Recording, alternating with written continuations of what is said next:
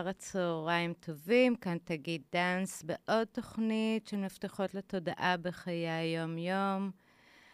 בכנרת עדיין יבש, הגעתי מכפר תבור, שם גשם זלעפות כל הדרך, אז אני מאחלת לנו אחר הצהריים חמים ונעים, שנברך את הגשם, שירווה את האדמה. והיום בתוכנית שלי אני מארחת את דוקטור אלה כנר, היא מתל אביב, היא מאמנת וסופרת. בימים אלה ממש, בהגעות לפני ירידה לדפוס, נמצא הספר השני שלה, שנקרא דלתות לא נעולות. הספר הזה עוסק במונולוגים של נשים על משותפת בקיבוץ. אז uh, אני גם חוויתי את הלינה המשותפת בקיבוץ. בזמן שהספר היה ב-Head Start, במימון המונים, יצרנו קשר אחת עם השנייה. מכיוון שזה נושא מאוד אישי שלי, הזמנתי אותה להתארח בתוכנית. אנחנו נצא לשיר, ואחר כך נשמע על כל המסע הזה של נשים שלא נשמע קולן, ואת כל מה שיש לאלה לספר לנו על הספר, ועוד דברים. אז שיר וחוזרים. אז חזרנו לשידור. אלה, ערב טוב, מה שלומך? מצוין, ערב טוב. איזה כיף שאנחנו ככה נפגשות לשוחח על, על הלינה משותפת בקיבוץ. אפשר לכתוב על זה עוד מלא. אני אשמח לשמוע ממך את החוויה שלך כמאזינה למונולוגים שכתבת בספר שלך. ולפני הכל, תראי, אנחנו פה בקהל צפוני, כפרי קיבוצי. אני מאמינה שאם שומעים אותנו בגבל, על גלי הרדיו כרגע, יש לא מעט נשים שהזדהו, או לפחות, את יודעת, חוו את זה על עצמן. אז בגלל זה היה מאוד מאוד מעניין אותי לשוחח איתך, ותודה שבאת. אז את דוקטור למגדר. נכון. אוקיי, okay. אז ת, אני רוצה ככה שתספרי לי קצת איך הגעת לכתיבת הספר הזה, ובכלל על, ה, על הקולות הלא נשמעים ש, שאת uh, מדברת עליהם. טוב, אז ערב טוב. Uh, לספר הזה הגעתי במקרה. Uh, יש לי uh, חברה שהיא יוצאת קיבוץ. והיא סיפרה לי על איזו קבוצה בפייסבוק שנפתחה, ושבה קיבוצניקיות מדברות אחת עם השנייה. וכל, וכל פעם היא הייתה מתקשרת ואומרת לי, אלה, מישהו חייב לאסוף את זה, מישהו חייב לאסוף את הסיפורים, הם כל כך חשובים. ובסוף אה, היא אמרה לי, אלה, מישהו זה את. אמרתי לה, אבל, אבל איך, איך אני? אז אני אקדים ואומר שב-2018 אה, התפרסם הספר הראשון שלי, כל אחת לגופה, כל, אה, כל אחת לגופה, שהוא ספר אה, מונולוגים על חוויית המקווה של נשים. ואותה חברה שלי אמרה, אלה, את כבר כתבת ספר מונולוגים, מה שאת צריכה זה להוציא קול קורא, אנשים תספרנה לך. אמרתי לה, אבל אני לא בקבוצה הזאת, ואני נולדתי וגדלתי בתל אביב, ואני לא חלק מזה. היא אמרה, תנסי. ואז באמת כתבתי למנהלות, דיברתי ואז כתבתי למנהלות הקבוצה, והם הסכימו שאני אציג קול קורא בקבוצה דרכן, ושלחתי את זה, ובאמת הרבה מאוד נשים פנו אליי כדי להתראיין. כי זה נורא נורא נורא, כן, זה נורא נורא אמ, חשוב, גם אם עברו 20, 40 שנה, 60 שנה, לא משנה. לשחזר ולרפא את מה שקרה שם על ידי הביטוי של זה. אז אני יכולה להגיד שבהתחלה גם נסעתי להיפגש עם אנשים בבתים שלהם, אם הם גרו, אם הם עדיין גרות בקיבוץ, אז בקיבוץ, ואם לא, היכן שהן גרות.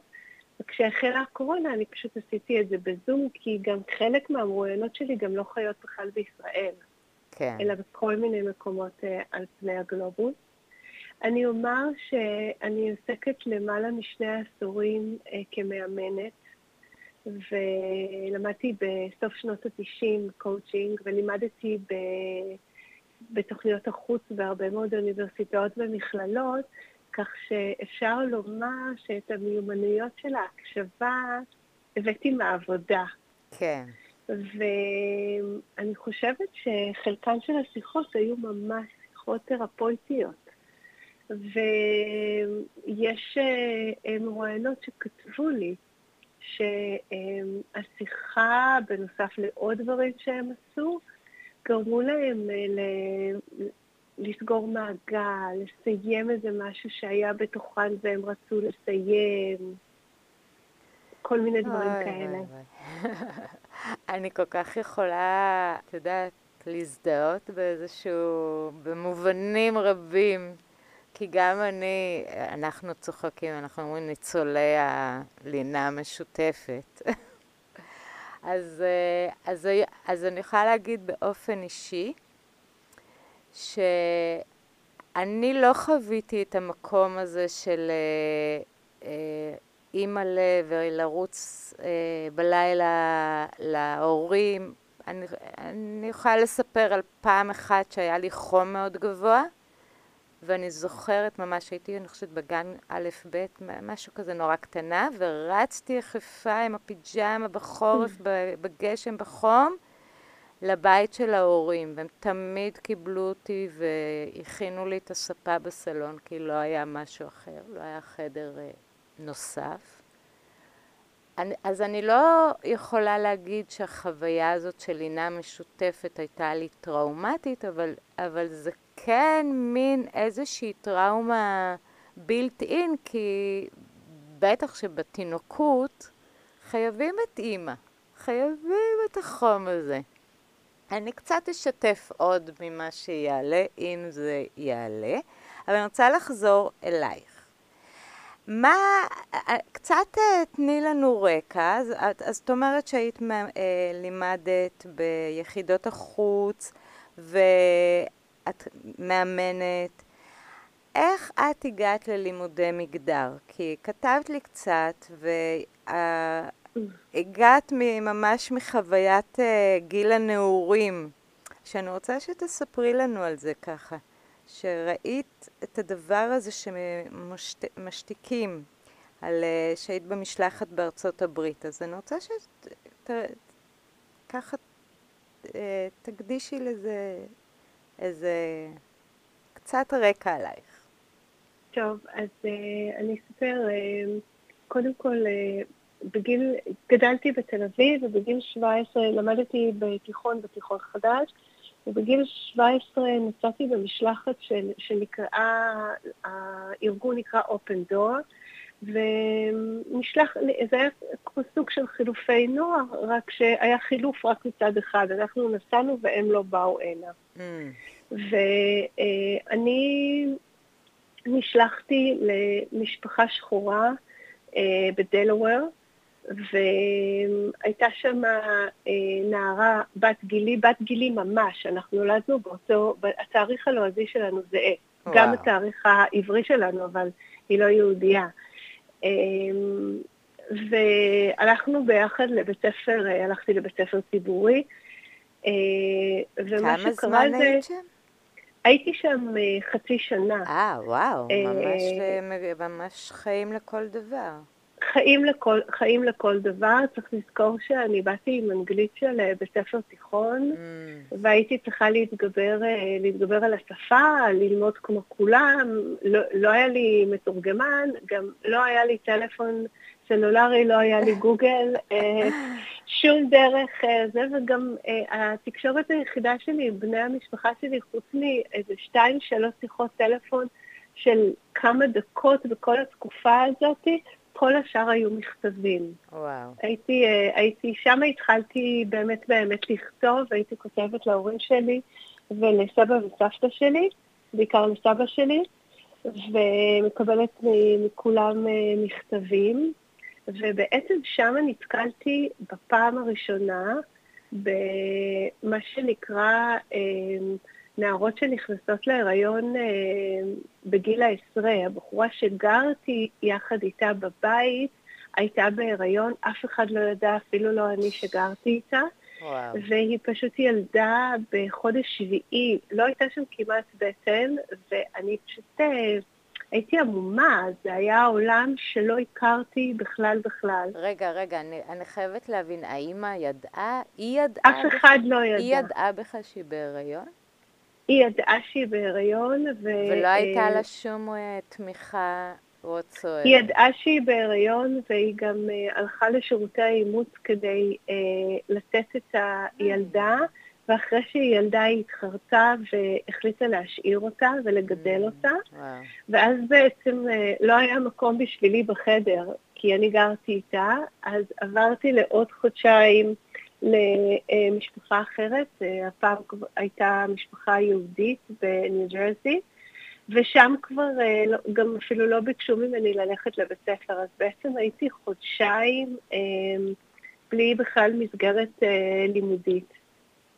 אוקיי. ו, ובאמת אה, התוודעתי לחיים אחרים לגמרי. אה, פעם ראשונה ראיתי אה, מה זה אה, לחיות בתוך שכונה. היא לא הייתה היחידה בשכונה ש...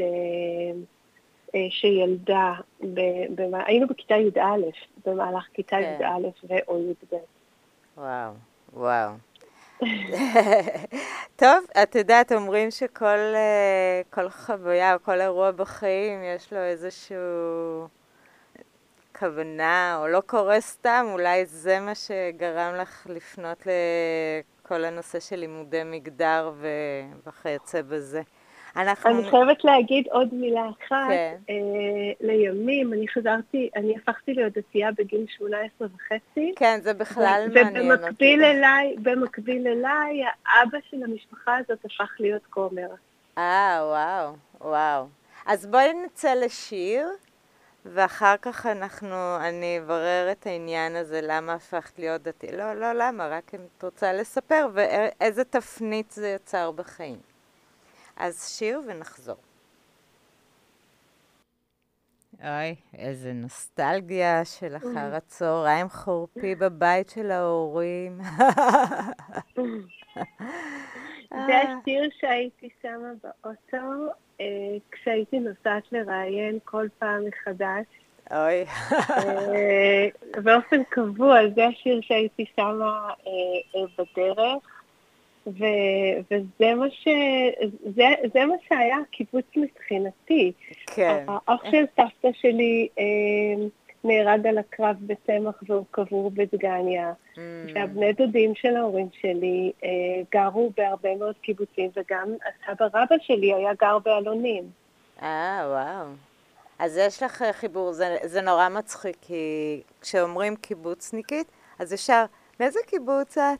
אה, ואת מכירה את זה? אה, תמיד יש איזה, איזה קומיוניון, איזושהי כזאת השתתפות, כי לכל אחד בארץ יש איזשהו קשר לקיבוצים, זה חלק כל כך חזק בהוויה הישראלית. אבל אני רוצה לחזור אלייך, איפה שהפסקנו. אה, סיפרת שהחלטת להיות דתייה בגיל מאוד צעיר. מה, מה היה שם? מה, מה גרם? איך זה קרה? אה, אני חושבת שכל, מאז שהייתי ילדה קטנה, אה, תמיד חיפשתי את אלוהים.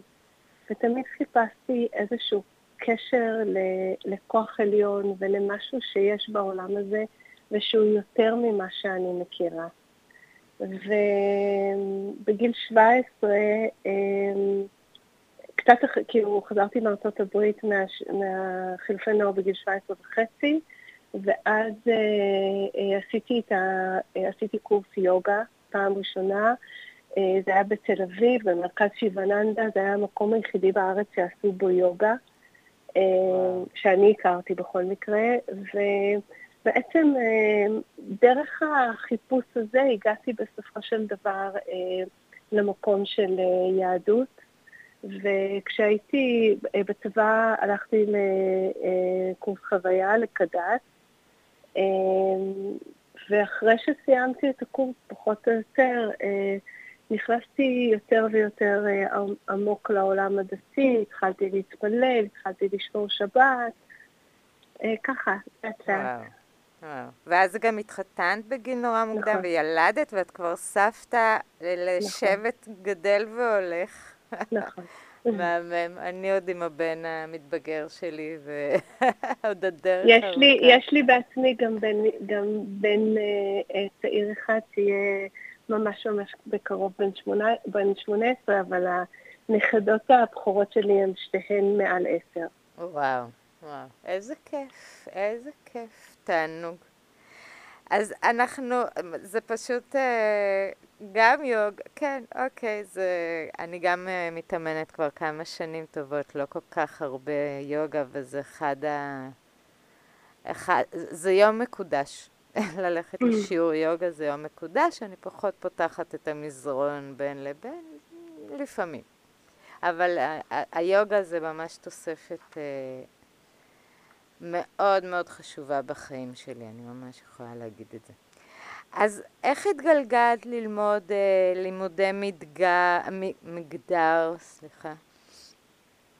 אה, אז ככה, עשיתי אה, שני תארים ראשון ושני בחינוך בבר אילן. התואר השני שלי אה, הוא בחינוך לגיל הרך.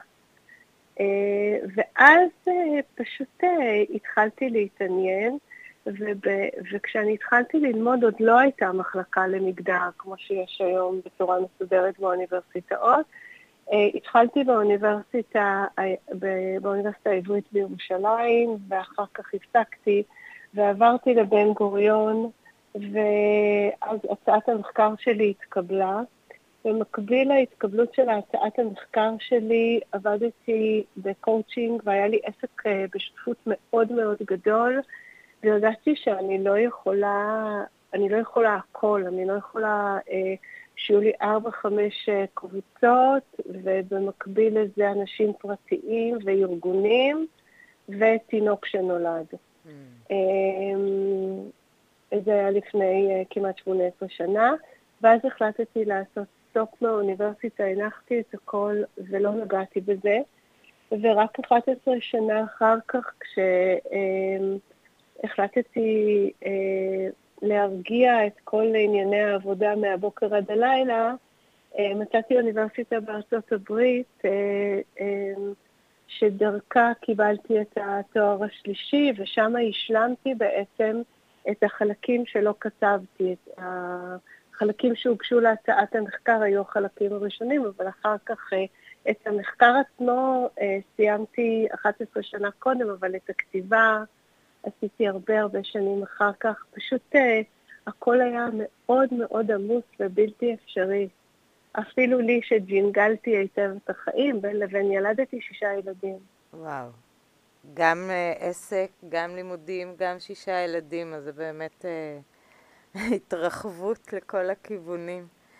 ובאמת uh, כל הנושא של המגדר הוא אני לא יודעת כמה זה טרי בארץ, אבל אני יודעת שבארצות הברית זה כבר מאוד מאוד מבוסס. ואז מזה אה, הגעת לכתיבת הספר על הנשים במקווה. לא, אה, הספר של הנשים במקווה צמח מדוקטורט נוסף. התחלתי דוקטורט מספר 2 אה, במחלקה לפרשנות ותרבות בבר אילן. למדתי שם שנתיים והגשתי שת... כמה הצעות מחקר, ו...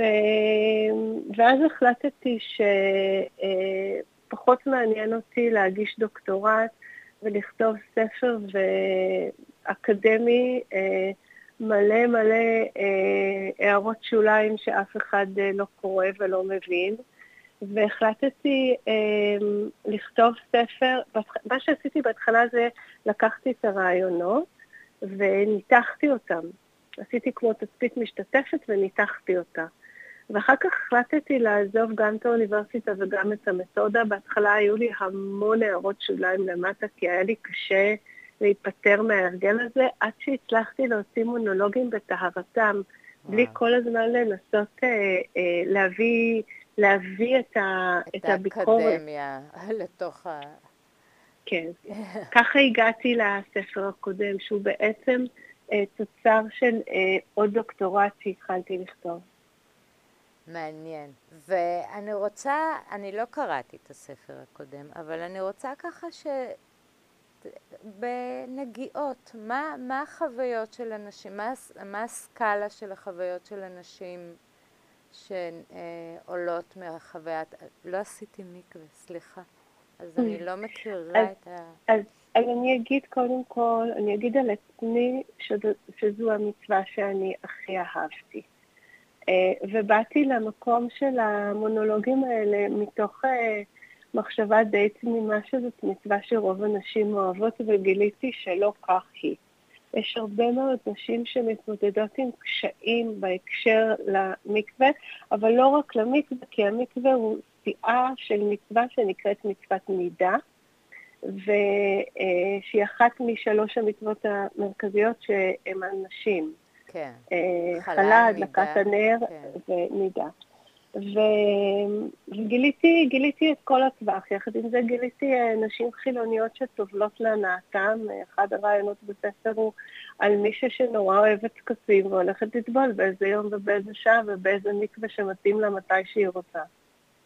אה, בלי שום קשר למקום הלכתי ודתי. כן. היה כל המנהד. ממש, מכאלה שזה סבל גדול בשבילם, לכאלה שהפסיקו כי זה בלתי אפשרי, ולכאלה שמרגישות תחושות uh, של התעלות. ולקינוח גם uh, נשים שמחדשות כל מיני מנהגים, כמו המנהג לטבול ביום כיפור, uh, שנשים בחסידויות uh, היו טובלות, ויש כאלה שפשוט זאת טבילה שהיא אינה טבילת מצווה, ויכולות להשתתף בה גם אה, ילדות, והרבה פעמים אה, עכשיו יש איזשהו עניין שהולכת משפחה שלמה, אימא וסבתא אה, ונכדות, וטובלות ביחד בערב יום כיפור. וואו, מקסים. אני כל כך לא, אז זה כל כך לא מוכר לי כל העולם הזה, אז זה ממש מקסים. בואי נצא לעוד שיר. ואחרי זה נמשיך, יש לי עוד כמה דברים שאני רוצה לשאול אותך. אה, איזה שיר חזק, תודה שבחרת.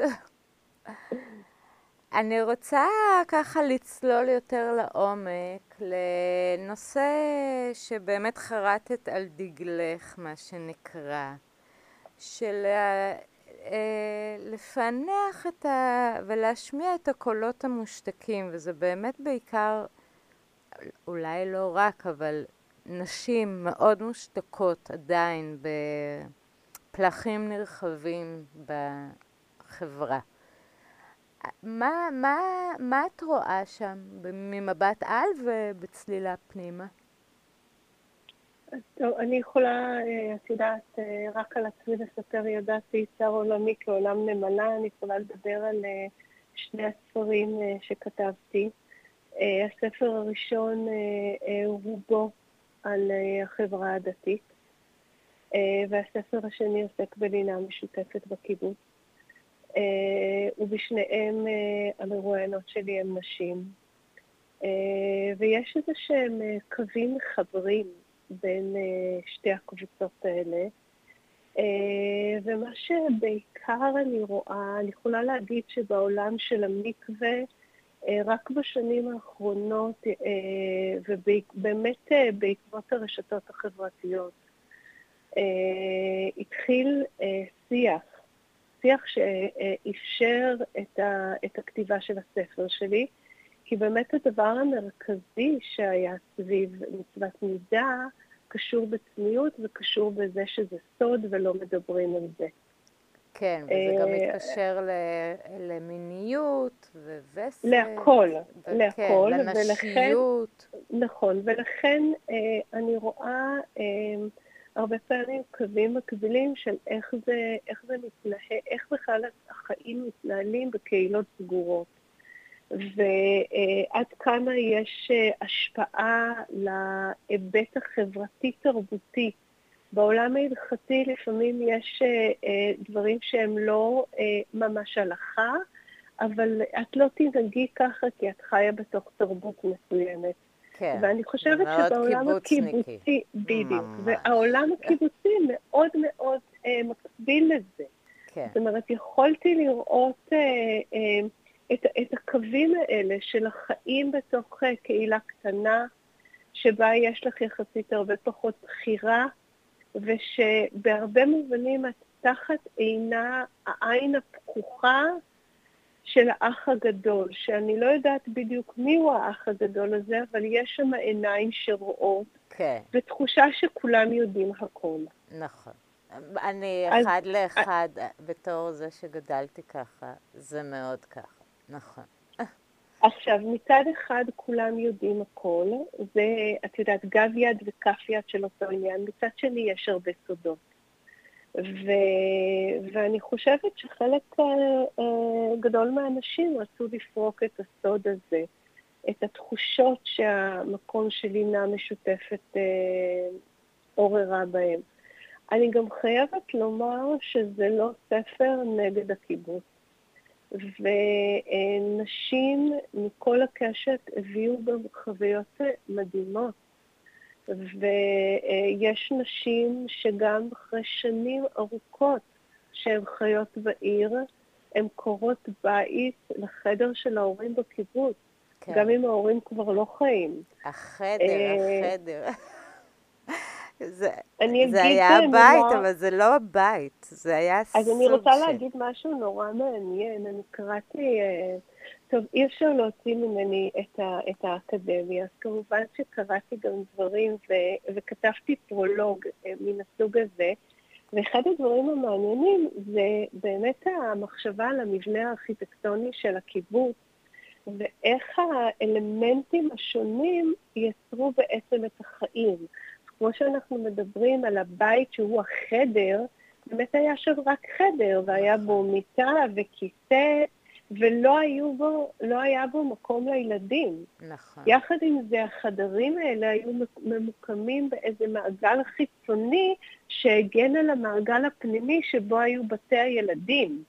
זאת אומרת, הייתה אה, מחשבה על איך בנוי הבית הקיבוצי הגדול, כן. בתוכו החדרים האלה מסביב, ובתוך העיגול שבו היו כמובן גם המבנים הנוספים, חדר האוכל, שהוא בעצם המטבח של הבית, המכבסה, כן.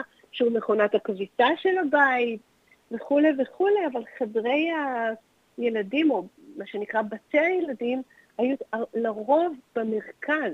נכון. גם את זה צריך לראות. נכון. ואני, והמחשבה... רוצה, ואני רוצה להגיד לך משהו על זה. המבנה הזה שאת אומרת, הוא גם יוצר אה, איזשהו, אה, את יודעת, אה,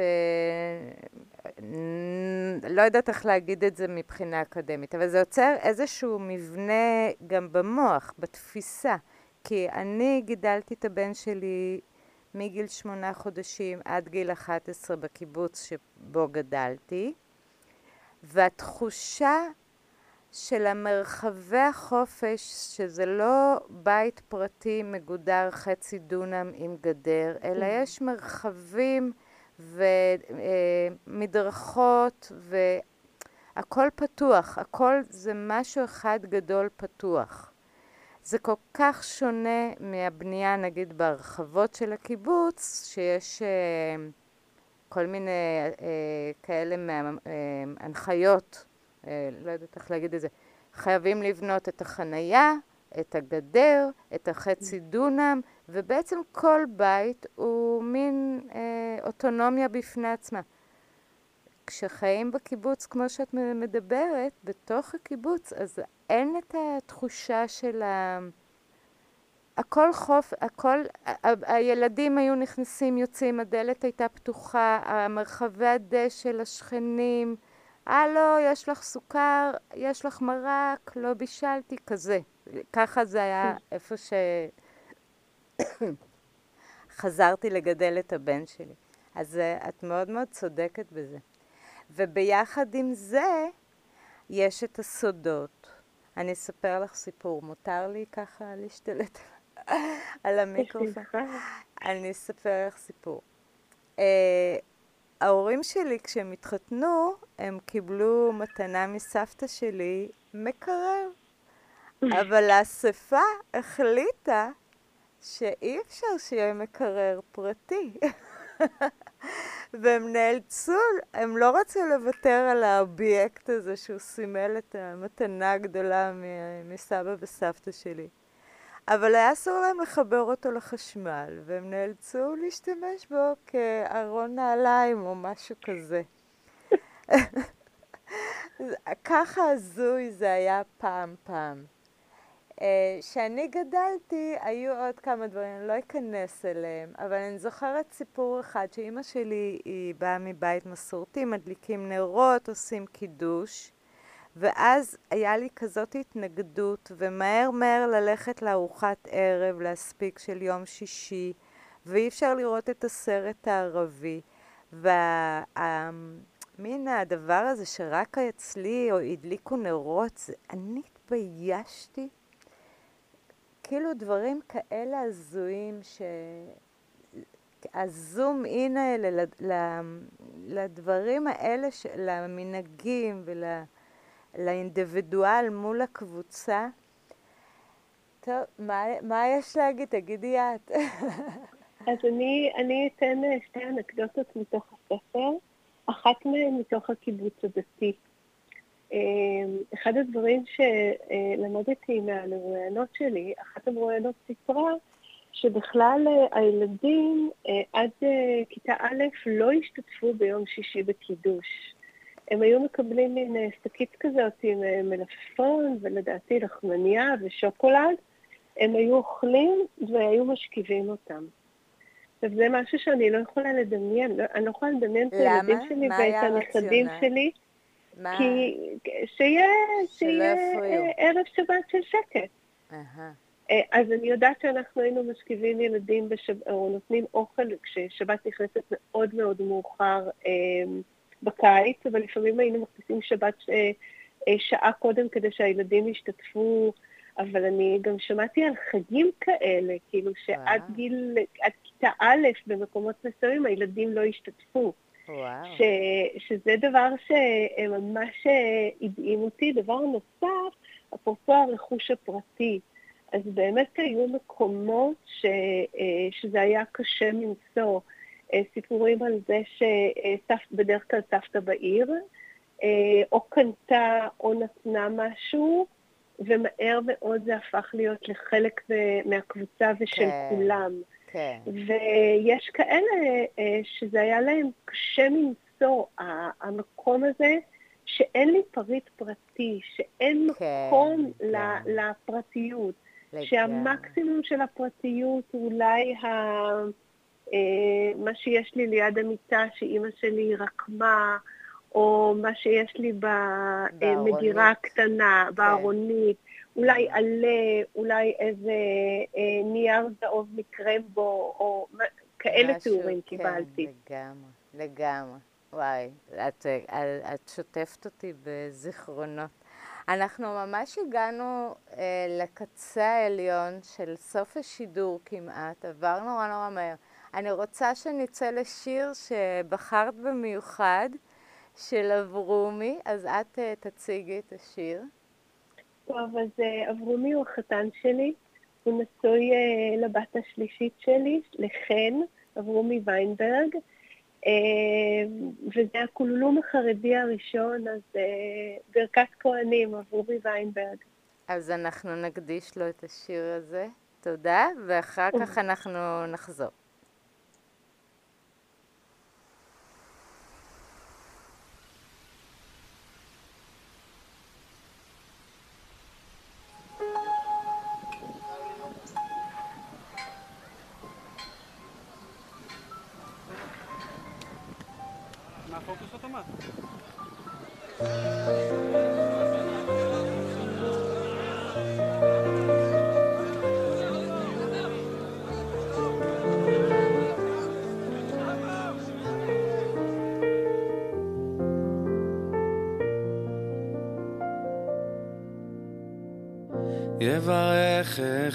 השם וישמרך. יאר השם פניו אליך ויחונקה יישא השם פניו אליך וישם לך. שלום. יברכך השם וישמרך. יאר השם פנה אליך ויחונקה יישא השם פניו אליך וישם לך. שלום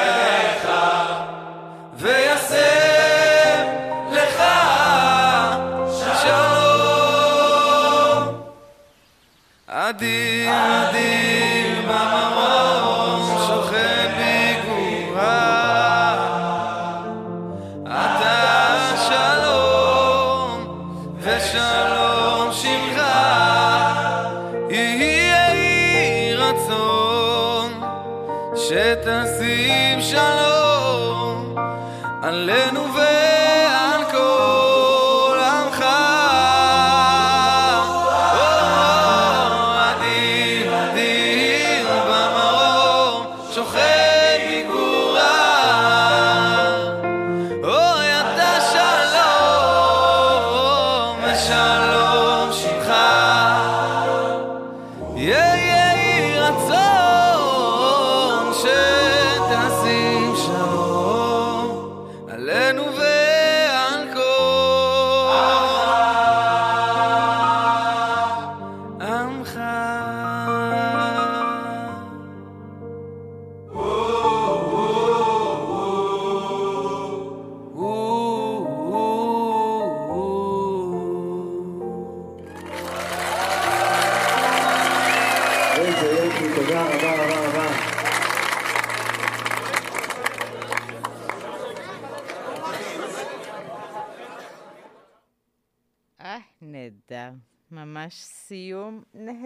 של תוכנית, סיום נהדר של שנה, שתחל עלינו שנה של שלום, אמן. אלה, אני מרגישה שרק התחלנו לגרד פה את השיחה, וכבר תם זמננו. Uh, אני רוצה שתגידי לנו, ואני גם אצרף את הכישורים אחר כך לפודקאסט, uh, איפה אפשר לרכוש את הספר? כי אני כבר רכשתי אותו ב-Head Start. Uh, אני מאוד מחכה לקרוא אותו. אני... טוב, אז הספר בהגעות, בהגעות אחרונות, אני מניחה שתוך חודש אנחנו מסיימים. אה, הספר עדיין נמצא במכירה מוקדמת באדסטארט, ואחרי שהוא יצא, הוא יהיה בחנות של האדסטארט, ואותו לינק של, של האדסטארט המקורי. אז אני אצרף את הקישור. מי שתרצה או ירצה לרכוש במחיר המוזל זה הזמן. ואיפה עוד אפשר לעקוב אחרייך? אמ, ברשתות, אה, בעיקר בפייסבוק. אלה כנר. עכשיו, אני, אני באמת אה, גם ראיתי ש... אני לא יודעת אם תלמידות שלך או מתאמנות שלך מאוד מחכות לרעיון הזה, אני מקווה שהאזנתם לנו. אם לא תהיה הקלטה שתעלה אה, בפייסבוק, בפודקאסט, ביוטיוב שלי, תוכלו למצוא, תגיד דאנס, מפתחות אור. אלה, אני ממש ממש מודה לך. אה, תודה לך, תודה שהזמנת אותי. היה לי עונג גדול, הצפת לי הרבה זיכרונות, אבל ככה זה. שבוע הבא תהיה איתי אורחת אחרת לגמרי. אני גם רק חשוב לי לז... לציין שאת המפגש עם אלה הוא נוצר בקבוצה שאני תמיד uh, מפרגנת uh, ואומרת שזו קבוצת הנשים הכי טובה בפייסבוק. אורכה. זה מעגל נטוורקינג נשי של נשים ישראליות מכל העולם. יש קבוצה פתוחה בפייסבוק, אורכה, ואני ואלה גם uh, משתתפות במעגל העסקי, נטוורקינג כזה עסקי. אז uh, אני ממליצה לכל אישה ישראלית באשר היא, תיכנסו לפייסבוק אורכה, תצטרפו. ותודה, תודה רבה רבה. שיהיה לנו תודה. ערב חמים. ערב טוב. להתראות. להתראות. ביי.